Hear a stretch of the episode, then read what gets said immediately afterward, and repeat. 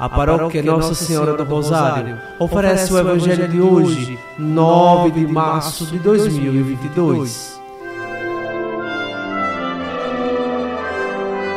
Proclamação do Evangelho de Nosso Senhor Jesus Cristo, segundo São Lucas, capítulo 11, versículos 29 a 32.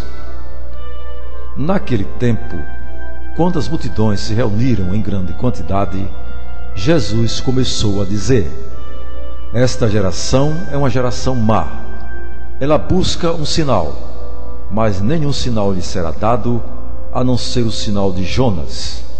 Com efeito, assim como Jonas foi um sinal para os ninivitas, assim também será o filho do homem para esta geração. No dia do julgamento, a rainha do sul se levantará, juntamente com os homens desta geração, e os condenará porque ela veio de uma terra distante para ouvir a sabedoria de Salomão. E aqui está quem é maior do que Salomão.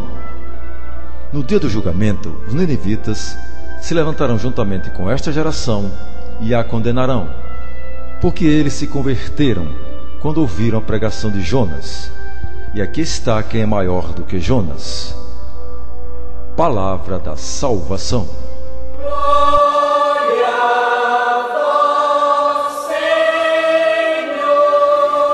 Amados irmãos e irmãs, tanto Jonas como Salomão foram escolhidos, ungidos e enviados por Deus para se colocarem à frente do povo.